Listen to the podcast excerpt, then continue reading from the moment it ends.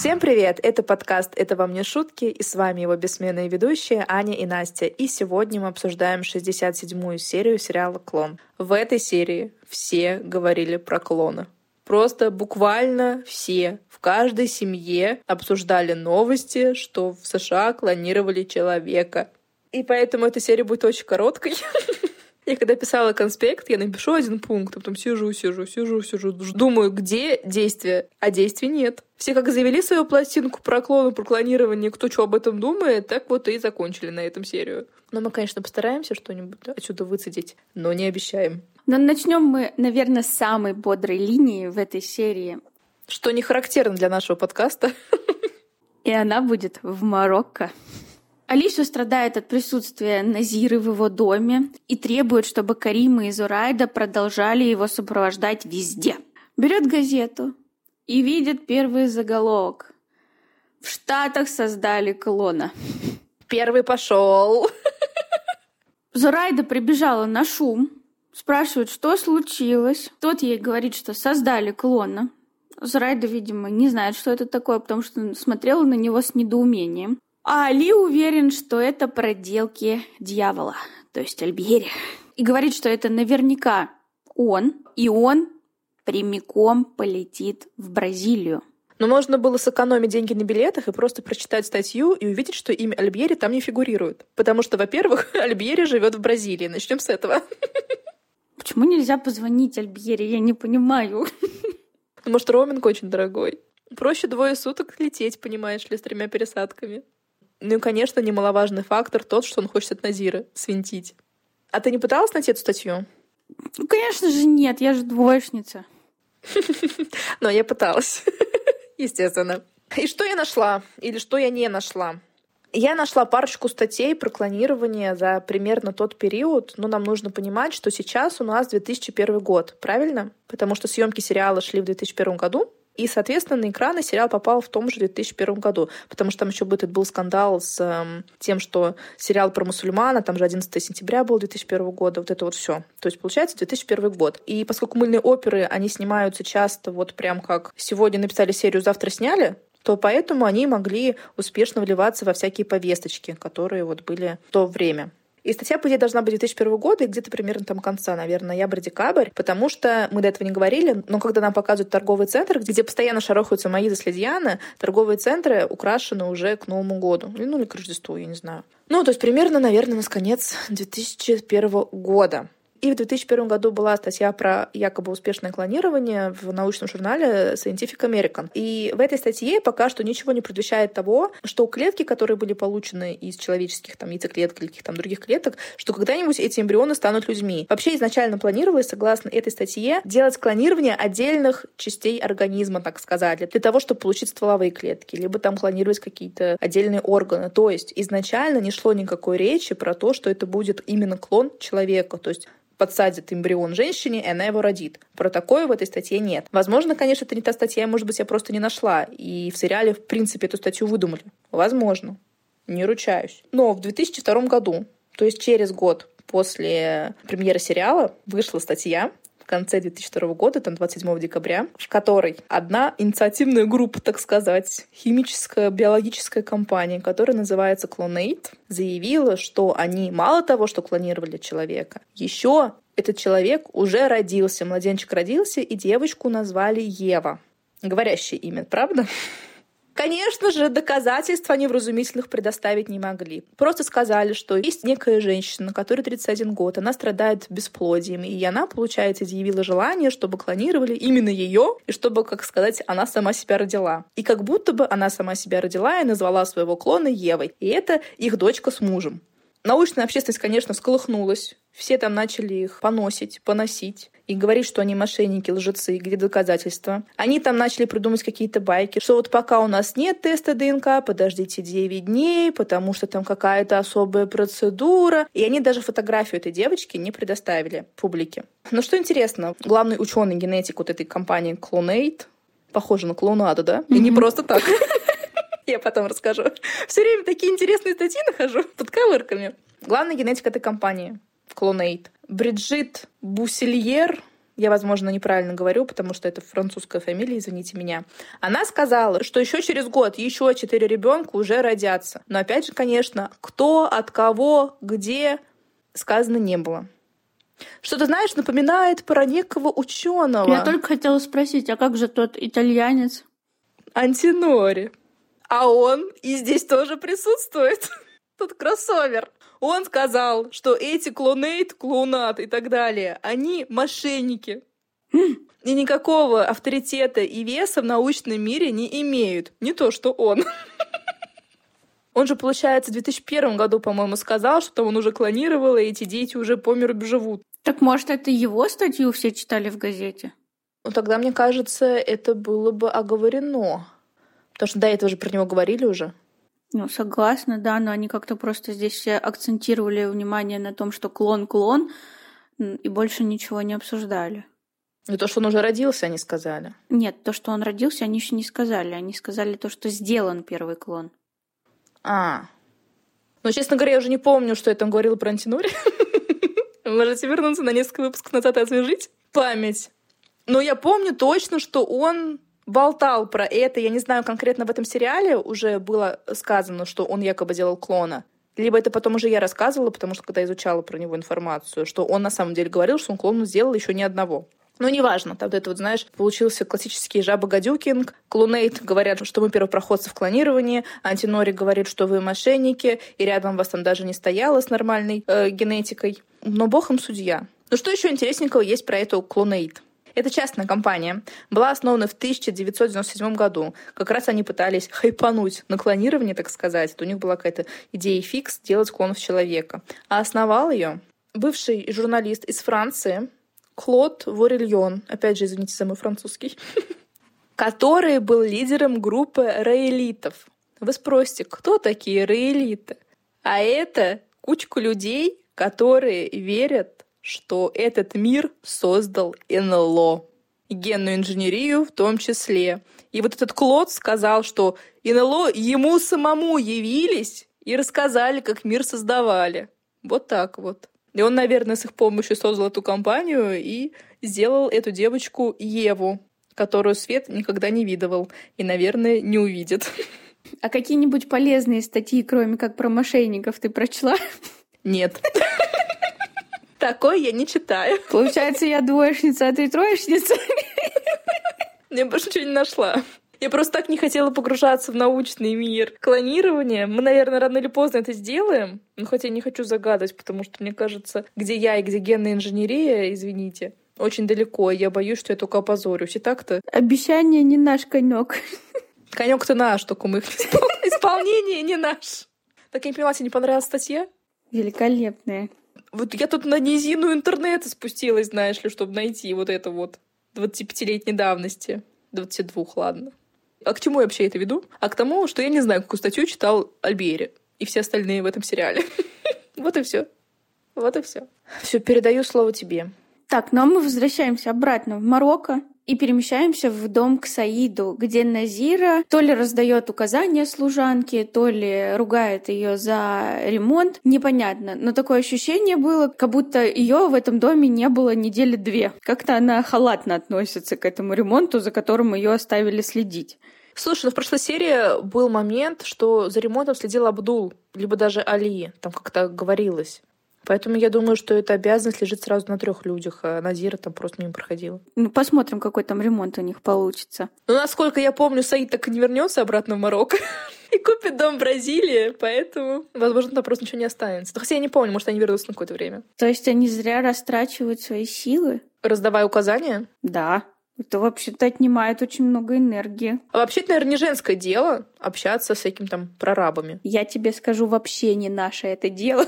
Нет, у нас что, может, хотя бы европейское, европейское женское, но она точно не Назирина. Или уже настолько на нее махнули рукой, то, как бы, знаешь, тебе можно и с мужчинами здороваться, и мешки таскать с цементом, почему бы нет? Но указания она давала женщине, поэтому, возможно, она там за другой половиной дома следит. Как те убираются после ремонта. Так, ну мы опять отвлеклись. И тут в дом э, приходит Абдул с Умая и ее отцом. Назира заметила, что Сумая сегодня необычно счастливая, на что той Абдул ответил, что Сумая созрела. Все, конечно же, возрадовались Аллаху по этому поводу. Мне кажется, мне было бы так неловко в свои там 12-13 лет, когда я в окружении мужиков, и эти мужики так радуются тому, что у меня начались месячные. Это ужасное чувство. Там маме-то было страшно рассказать. А тут просто вся Медина уже знает. Зная дядя Абдулу, он рассказал правду всем. Еще, наверное, шел по Медине и в каждый ларек заглядывал, рассказывал. Назира на правах старшей женщины пошла с ней выбирать платок. Но для Сумая эта покупка обернулась неожиданным поворотом. Казалось бы, вроде все шло хорошо, но нет. И пусть Аллах подарит тебе судьбу такую же прекрасную, как этот платок. Пусть тебя минует моя участь. У тебя нет братьев, и ты не должна жертвовать собой ради них. Мохаммед и Саид так и поступили со мной. Потому что сама по себе красота ничего не стоит. Не выйти замуж, провести всю жизнь, как я, прислуживая этим одолискам и детям одолисок. Какая красота! Какая красота! Иди сюда. Так. Сума, естественно, от таких речей подурнела, но красивый платок я все-таки купили. И он ей немножко приподнял настроение. Назир, конечно же, научил ее надевать этот платок и показала, как красиво лебедушкой ходить по улицам. Теперь, коль что созрела. Вообще странно, э, почему Сумаю только сейчас показали, как этот платок носить. Хадижа, мне кажется, с пяти лет умеет его. Ну, может быть, Сумая не такая фанатка платков. Да, она девочка поскромнее. Назира же возвращается в дом Кали, и тот ей сообщает, что на неделю улетает в Рио. Назир ему, конечно, кричит «Я с вами!», но он ей говорит «Нет, нет, нет, ремонт же еще не доделан, вы остаетесь здесь». Вечером Али хвалится за Райда, что все предусмотрел, и позаботился о том, чтобы Назира с ним точно не улетела. Он взял билет на самолет, в котором уже нет мест. Зарайда одобрила его такую находчивость и сказал, что он все правильно сделал. А Али ей сказал то, что у него есть два повода полететь в Рио. Не только этот клон, но он еще переживает за Саида и Жади. Говорит, что Саид совершает большую ошибку, пытаясь столкнуть Жади с Лукасом. Али еще здесь добавил, что слишком ревнивый мужчина может зародить в голове женщины мысли, которые у нее никогда не было. Но у Жади они всегда были вообще-то. И бьют ключом. Но он-то про это не знает. И на этой ноте мы оставляем Марокко и возвращаемся в наш любимый Рио. Дальше слушать про клонов. А конкретно в лабораторию Альбьери.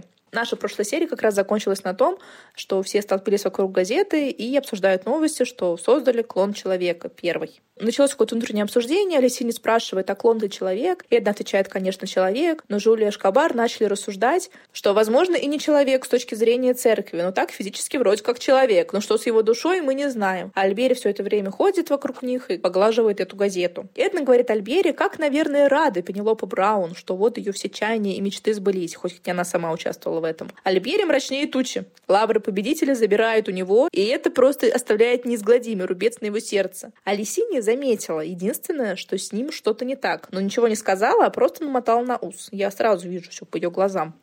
Альбери расстроенный ушел в кабинет вчитываться в газету и представляет, что это новость про него, что не американские ученые создали, а бразильский ученый Аугусто Альбьери. Злится на себя, что вот такой вот трус и остался из-за этого в тени. Так мог бы как раз и представить Лео публике, раз он так переживает. Лео вообще уже лет под много. Но для этого, конечно, этого Лео нужно еще найти. С его звонками непонятными, где он в трубку дышит и бросает. Это может быть сложновато. А в это время в магазине Ивейти Деуза говорит Лауринде, что с Лео что-то не так, она всегда это чувствовала и знала, но не может понять, что именно. Лауринда отвечает, что просто ваша ошибка была в том, что вы позволили вырасти ему в доме Альбьери. И девочки согласились, что Массини была права. Тут в магазин заходит Ивейти с покупательницей и впаривает той какие-то обычные махровые голубые полотенца, которыми вытирался сам Антонио Бандерас. А натуральный Антонио Бандерас или Мурил Бенисио? Бразильский Антонио Бандерас. Кстати, может, какая-то ссылочка у них там внутренняя, кто знает. Почему именно Антонио Бандерас? Короче, Ивейти за годы скитания по Европам других маркетинговых уловочек больше не нашла. И это самое верное — сказать, что вещь принадлежала знаменитости. Она, правда, потом сказала этой покупательнице, что заберет их домой и никогда не постирает. Так она же хотела их впарить ей, нет? Я так поняла, что девушка не согласилась на эту покупку, отошла смотреть дальше товар, а Иветти специально это вслух озвучила, чтобы та все таки клюнула на них. А зачем ей чьи-то грязные полотенца? Это тебе они не нужны, а кто-то собирает ДНК знаменитостей. Чтобы потом сделать склонов. Вот-вот. Иветти идет к своим подругам и говорит, что в Штатах создали клон, вы представляете себе? Все просто ужаснулись. Деуза говорит, что ей даже подумать страшно, на что способен клон. А в доме Ферасов драмы не прекращаются. Мэл все еще в шоке от услышанного от матери, но собралась на пляж, выходит в гостиную и там встречает отца. И спрашивает у него, «Э, что это вообще такое, что за дела. Она видела ту женщину. Но Лукас не понимает, что это за женщина и упорно от нее отнекивается. Мэл же ему отвечает, что мать ей все рассказала. И она знает, что у него полно любовниц. Лукасу эта информация пришлась не по вкусу. Он ей сказал, что твоя мать слишком много говорит, и она не должна перекладывать на тебя наши разборки. Еще и врет. У него не полно любовниц одновременно, а поочередно. Там просто Мел так сказала, как будто у него в одно время много любовниц. Но нет, Лукас не настолько у нас герой-любовник. Он нашел уловку в ее словах. Да, да. Твоя мать слишком много говорит. Мел возмущена таким ответом и отвечает ему, что нет, это и мои проблемы тоже. И вообще, если вы из-за меня ссоритесь, то лучше разведитесь. Тут в гостиную с каменным лицом спускается Леоиндес. И, не поднимая глаз, говорит, что женщина приходила к нему. Лукас ни в чем не виноват. Выдержал трагическую паузу и сказал, что это была Иветти. Мел это имя ни о чем не говорит. Она вообще не понимает, что происходит. Она думает, что дедушка пытается обелить ее отца. Но у Лукаса проскользнула в глазах какая-то надежда. Он и рад, что он не виноват. Хотя бы в этот раз. И, наконец, этот пазл для него сложился.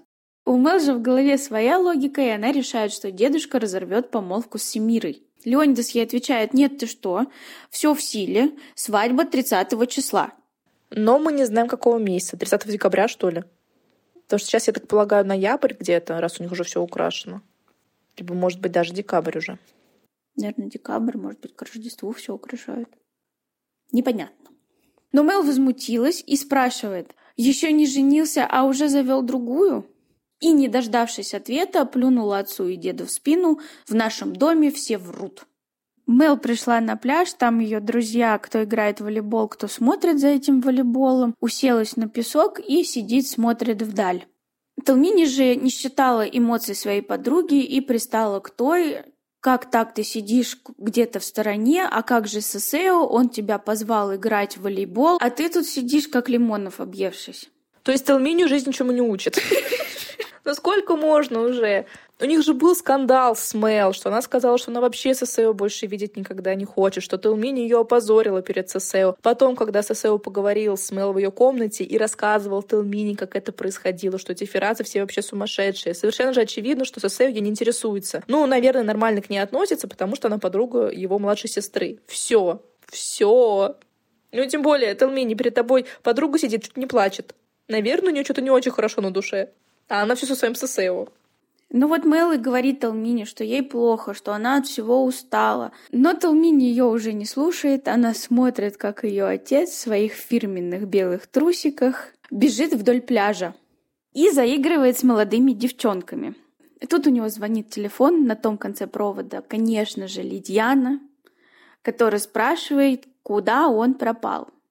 Он ей отвечает, что он на заседании – но Людианна, предусмотрительная женщина, она уже все выяснила. Она говорит, я звонила на работу, тебя там нет. Но у Тавинью все ходы продуманы. Он ей говорит, что заседание в обеденный перерыв.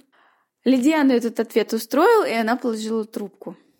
А Тавинью решил не терять время даром, начал болтать с рядом стоящими девчонками. Тут видит своего сына Сесео, молча разворачивается и дает дёру. Талмини, наблюдавший за всей этой картиной, смеется над своим отцом и говорит, что он очень боится, что его прилюдно назовут папой. На подругу ноль внимания. Да кому нужна эта Мел? Все нудит и нудит. Маиза же в это время делится с Лидианой о том, что она все рассказала Мел. И вообще она устала быть в этом доме одной ведьмой и Мегерой, что почему только ей приходится быть плохой. Пусть вот Мел поймет, что и остальные не подарок жалуется, что ей сложно жить в этом доме, что все они больны, что ей ничего нельзя в этом доме делать, что даже стул нельзя переставить, и вообще она устала жить в этом доме. Во многих вещах ты решительно... А здесь-то что? Это не мой дом. Ну что, я бы поменяла все. Ты думаешь, это просто? Всякий раз, когда я говорю об этом, Лукас находит кучу аргументов. Папе будет плохо, папа и так потерял Дьогу. Далва давит, Мел давит. Сначала будут недовольны, а потом привыкнут. Я думаю, что это я привыкла. Вдруг оказалось, что жить здесь просто. Все под рукой. Мне не надо ни о чем думать. У меня куча свободного времени для собственных дел. Это так. А теперь я тебя спрошу. И себя тоже. Что у меня за дела? Как я использую? На что я трачу такую кучу времени? Я волшебница. Я превращаю слезы в бриллианты. Ты говоришь об этом с улыбкой? А что бы изменилось, если бы я говорила сквозь слезы? Ну, это, похоже, ее основное занятие. Ведьмочка Винкс. Они там добрые. Ну, Белатриса Лейнстридж в Хогвартсе. В Гарри Поттере, то есть. Та тоже страдала какой-то фигней. И ничем хорошим это не закончилось. Мне так понравилось, как она спросила у Лидианы с такой гордостью, а на что трачу я свое время? Ну, не с гордостью. Не с гордостью, наоборот, она прекрасно осознает, что она занимается какой-то чепухой и что ее жизнь совершенно не наполнена. Я так услышала. По ее выражению лица, по ее тону, там просто слышен еще голос закадровый. А я что-то не уловила этот подтон. Нет, наоборот, она прекрасно понимает и осознает, что жизнь у нее пустая и никчемная, что она занимается только тем, что выслеживает Луксу с его любовницами, а потом покупает бриллианты. И все, она, наоборот, сама себя высмеяла. И очень самокритично. А что ж она не бежит оттуда? Ну, это уже другой вопрос. Мы задаемся этим уже 67 серий. Ну а пока Тавинью бегает в обеденный перерыв на пляжу, в офисе остальные работают. Лобату натыкается на Карл, Та ему грубо бросает, что у нее срочные дела, и просто выбегает из офиса. Лобату спрашивает Кларисе, что произошло, что случилось, и все было замечательно. Та на него так смотрит и со издевкой говорит. «Да? Что-то случилось?» «Не знаю. Не заметила». И Лопату, ничего у нее не допытавшись, идет в кабинет к Леонидусу. А там у нас уже Леонидус и Лукас обсуждают, отгадайте что, клонирование. Я, мне кажется, амбассадор клонирования в этой серии. Леондес хочет во что-то там вложиться, в какие-то исследования, и пригласил на встречу Альбьери для того, чтобы клонирование на его ферме развивать, я так понимаю. Хотя самая первая серия, она начиналась именно с того, как Альбьери выступал на каком-то форуме и говорил, что уже клонируют каких-то там овечек на ферме Леондеса. Это были 80-е. Все уже про это забыли. А я помню. Вот приходит Альбери, и, конечно же, Лобату начал выдавать ему свое бесценное мнение насчет клона и клонирования. Альбери видно, что совсем не своей тарелке, ему неловко вообще слушать про все эти процессы, и он решил поставить неловкое положение Лукаса и сказал, что встретил Жади с мужем. Та-да-да-да. Лукаса тут же будто прибили и пригвоздили к месту. Леонида с Лобату сразу же приключились на Лукаса. Нужно же вспоминать, какой Лукас был глупый, наивный и страдал по какой-то непонятной женщине в каком-то непонятном Марокко. А Лук сидит, чуть не плачет, глаза увлажнились, и он уже не слушает, как над ним издеваются эти взрослые токсичные мужики. Но Лобату с Леонидасом быстро надоело насмехаться над Луксом, и они опять вернулись к клонированию. Наверное, к вящему недовольству Альбьери. Леонидас спрашивает, а кому принадлежит клон? Вот тот, кого клонирует, он, получается, отец этого клона. Лобату говорит, что он не отец, а просто матрица. И они начали обсуждать, кто чей отец, кто тварь божья, а кто право имеет. Альбери молчит и думает, что клон принадлежит тому, кто его создал. Решает оставить своих друганов и поговорить с Лукасом. И они говорят о Марокко. Лукас там в слезах соплях говорит, что вот вы сказали про Али, я сразу вспомнила Марокко, и там было так хорошо. И спрашивает, как дела у Жади? Альбери говорит, что совершил бестактность и заговорил о тебе. И муж, похоже, очень ее ревнует. Ну, то есть за Альбери это хотя бы дошло. уже хорошо, уже прогресс. Вообще он не славился эмпатией, а тут такие сложные чувства считал. Не, ну там на самом деле была такая ситуация, сложно было не считать. Ну а что у нас Лукас? А Луксу ничего не оставалось делать, как идти на пляж в свое рабочее время, такой у нас занятой человечек, и вспоминать разговоры с Жади. Как она там что-то ему говорила, что мы с тобой навсегда, это Мактуб, и ля-ля-ля, тополя, я даже уже не слушаю. А на пляжу, кстати, в это время все еще Тавиню в своих трусиках щеголяет. Подошел к Лукусу, что-то пристал к нему, давай, пойди ко мне в машину, переоденься, вместе побегаем. Но Лукус, конечно, не до всяких там пробежек. У него вообще-то дела первостепенной важности, вспоминать, как он там любит Жади. Но Тавиню его в итоге таки прогнал с пляжу. Наверное, Лукус уже решил уж от греха подальше уйти. А то друг слишком активен. Ну а что там у нас с Жади? Она нашла себе новые свободные ушки и плачется Латифе, что не может больше выносить пыток, которые ей устраивает Саид, и не знает, чего добивается Саид, и вообще, что от него ждать. Жади говорит, что иногда думает, что Саид специально хочет устроить эту встречу, чтобы убить Лукаса. Только для этого. Ну, какая-то чернуха пошла. придет на встречу с ножом и заколет его на глазах у гостей. И чтобы укрепить свои слова, она вспоминает их первую брачную ночь. Я совершил больший харам перед Богом и людьми, чем ты. Я никогда не буду вспоминать эту ночь. Но если однажды этот Лукас окажется рядом со мной, Через 20 или 30 лет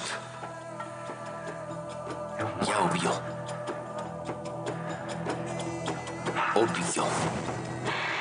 Я боюсь, потому что время идет, а он не забывает Лукаса, не забывает о прошлом. Жади. Я чувствую, что каждый раз, когда он смотрит на меня, он видит рядом со мной Лукаса.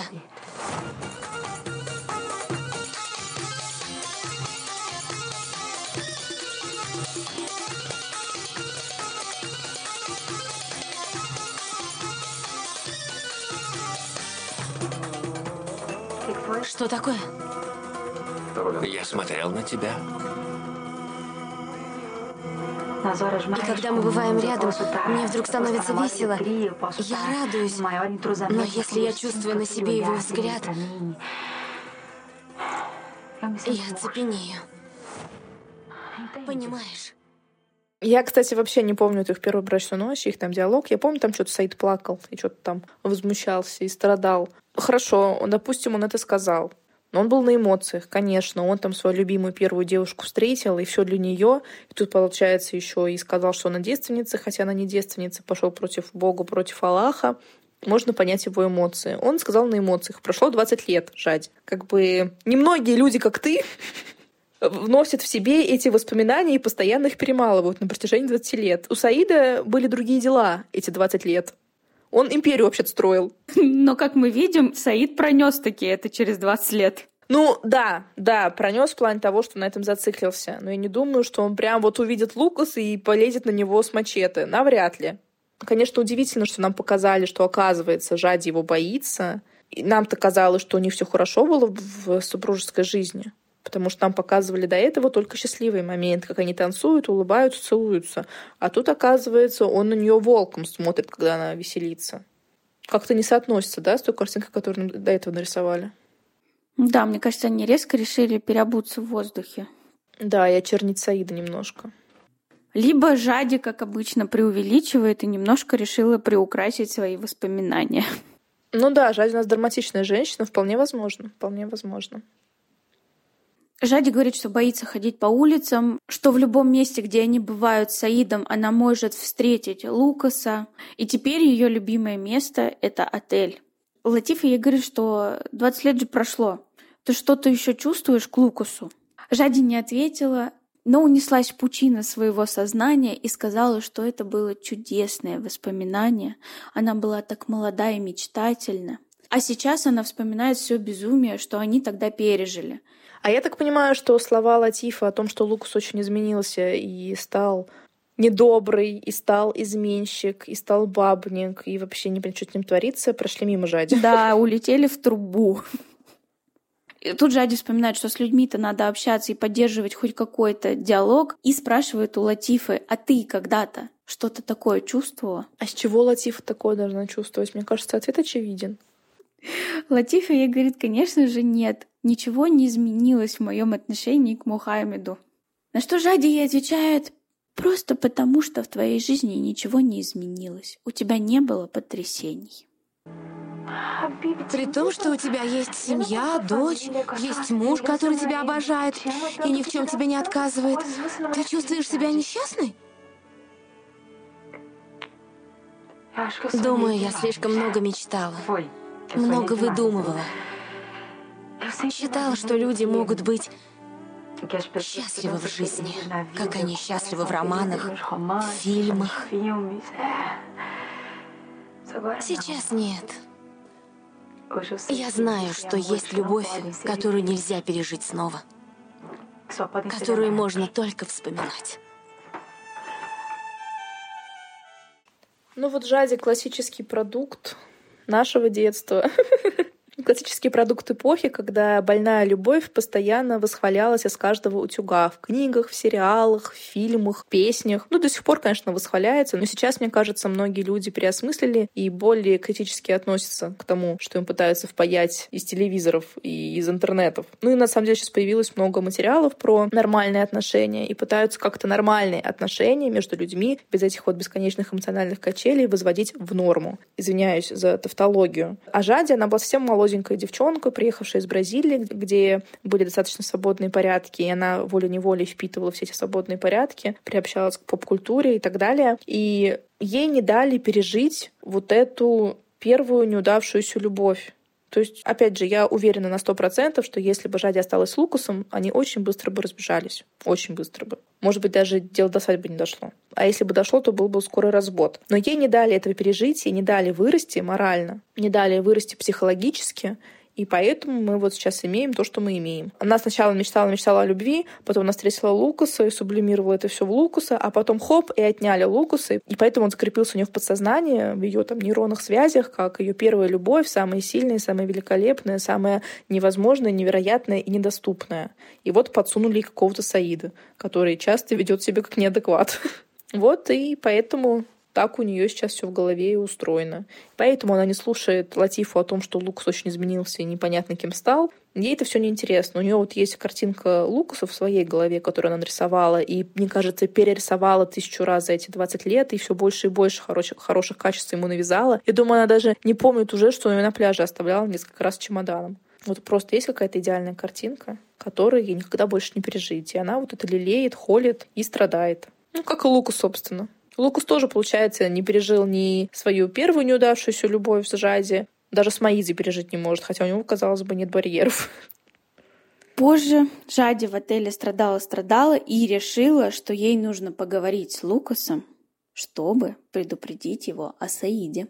О том, что у него за пазухой есть кинжал.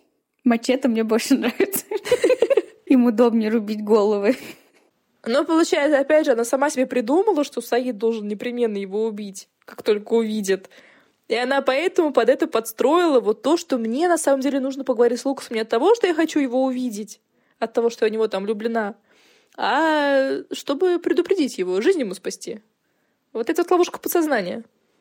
Вот если бы я была Саидом, я бы никогда не избрала смерть.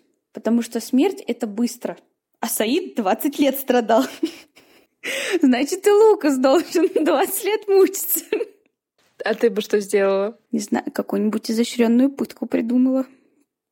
Подвесила его к сосками к крючкам, например. Либо заставила ходить по пляжу без костюма. А я бы, знаешь, что сделала? А я бы развелась Жаде и принесла бы ему Жаде на блюдечке с голубой каемочкой. Вот, пожалуйста, бери эту инфантильную женщину, которая ничего в своей жизни не добилась, ничего не умеет, ничего не знает, только в окошко смотрит и, я не знаю, чем занимается, танцует, сурайда болтает. Вот, пожалуйста, вот, и думай, как с ней быть дальше. О чем вы будете с ней говорить, как вы будете свою жизнь строить. Я на тебя посмотрю, Лукас. Вот. Я придумала. Да, это самая изощренная пытка. Ну, давайте наконец-то понизим градус этой серии. И склонами закончено, славьте Господи. И посмотрим, что у нас происходит в Сан-Криштоване. Шанди все перед миру в баре страдает, что мать разрушила его карьеру. Он же мог победить. Мать тут как тут. Если бы не я, этот мучачу сделал бы с тебя отбивную. Говорит, работаю ищи, а не страдай. Надоел. И Миру тут же сказал, что у него есть вакансия охранника. Шанди спросил Миру, как Карла. А Карла у нас все с Витором. Она у вас лежит у Наэми, пока там гнет ей ноги, и говорит, что люблю Шанди, но с Витором мне выгоднее, и я должна подумать о себе. И тут начала мечтать, что она будет суперзвездой из-за того, что она девушка Витора Белфора. Ну, хорошо. У Карлы, в принципе, мозгов не очень много, поэтому это все в ее картине мира. А у кого же Шанди будет работать охранником? Отгадать с трех раз. Конечно же, у Мел, с подачи деда. Мел, естественно, не в восторге. Говорит, что будут на меня как на дуру смотреть. И так, я как малохольная хожу, и со мной никто не общается. Еще давайте охранника ко мне представьте. А то и троих. Леонидас говорит, ты все остальные не внучки Леонида Ферраса, а ты вот она. Это опасно. Я большой бизнесмен, и на меня могут покушаться. Вот, пожалуйста, поэтому ходи с дяденькой. Спускается Маиза в гостиную, и Леонидас пытается объясниться про Ивети. Говорит, это было большое недоразумение. И, и Маиза ему отвечает, в нашем доме все большое недоразумение, начиная с брака с вашим сыном. И ушла. И сказала это при дочери. Заходит Шанди. Они познакомились с Мел. Ну, как познакомились? Мел там кисло ему кивнула, и все. В комнате она жалуется Талмине, что дедушка стал совсем мнительным, и охранник ее уже раздражает. Но Талмини очень заинтересовалась охранником, ей интересно, как он выглядит. Далла же поддерживает Леондеса. Говорит, что опасно нынче ходить по улицам Рио, тем более таким богатым наследницам. Шанди, по форме положено ходить в костюме, а костюм, конечно же, можно купить у кого? Только у Эдвалду. Приходит к нему и переживает, что будет ходить в жару в костюме, как дурак. Как бы работа твоя. Что значит как дурак? Но от этого он тоже остался не в восторге, потому что Эдвалду назвал ее котеночком, а Шанди сказал, что она тигрица и готова вцепить свои коготки. Амин на улице засмотрелся на девушку какую-то и упал с велосипеда. Самира позлорадствовала, но тут заметила у себя на ноге кровь и поняла, что у нее начались месячные, и девочка созрела. Они прям синхронизировались с Умайей. Убежала домой с бешеной скоростью. Мухаммед не понял, что случилось с дочерью. Пошел за ней в комнату, спрашивает, все ли у нее в порядке. Она говорит, что просто прибежала, чтобы найти книжку про пророка, потому что обещала дать ее почитать Хадижа. Мухаммед счастливый, что Самира приблизилась к Богу, заходит в комнату, помогает ей искать. Найти не может в комнате Самиры и пошел искать свою комнату. А Самира увидела, что испачкал еще и просто, не побежала в ванную застирывать. Мухаммед возвращается с книжкой, оставляет книгу на кровати и радуется жене, что дочери так нравится читать про пророка. К Латифе с Мухаммедом в гостиную приходят девочки, Хадижа с улицы Самира из комнаты, и он им торжественно объявляет, что Назира купила платок Сумая. То бишь, Сумая созрела, и все очень счастливы. Ну, конечно, кроме Самира. Взрослые ушли, и Хадижа делится с сестрой, что мечтает уже наконец надеть этот платок. А Самира стоит и чуть не плачет. Хадиш там вертится и говорит, что Назира ее научила тысячу способом, как красиво повязать платок. Вот и все на эту серию. А в следующей серии между Донной Журой и Мухаммедом пробежит кошка, в Лауринду вселится злой дух, а Ивети устроит незабываемое свидание львеночку. Не переключайтесь. Подписывайтесь на наш телеграм-канал. Ссылочки в описании. И до скорых встреч. Пока-пока.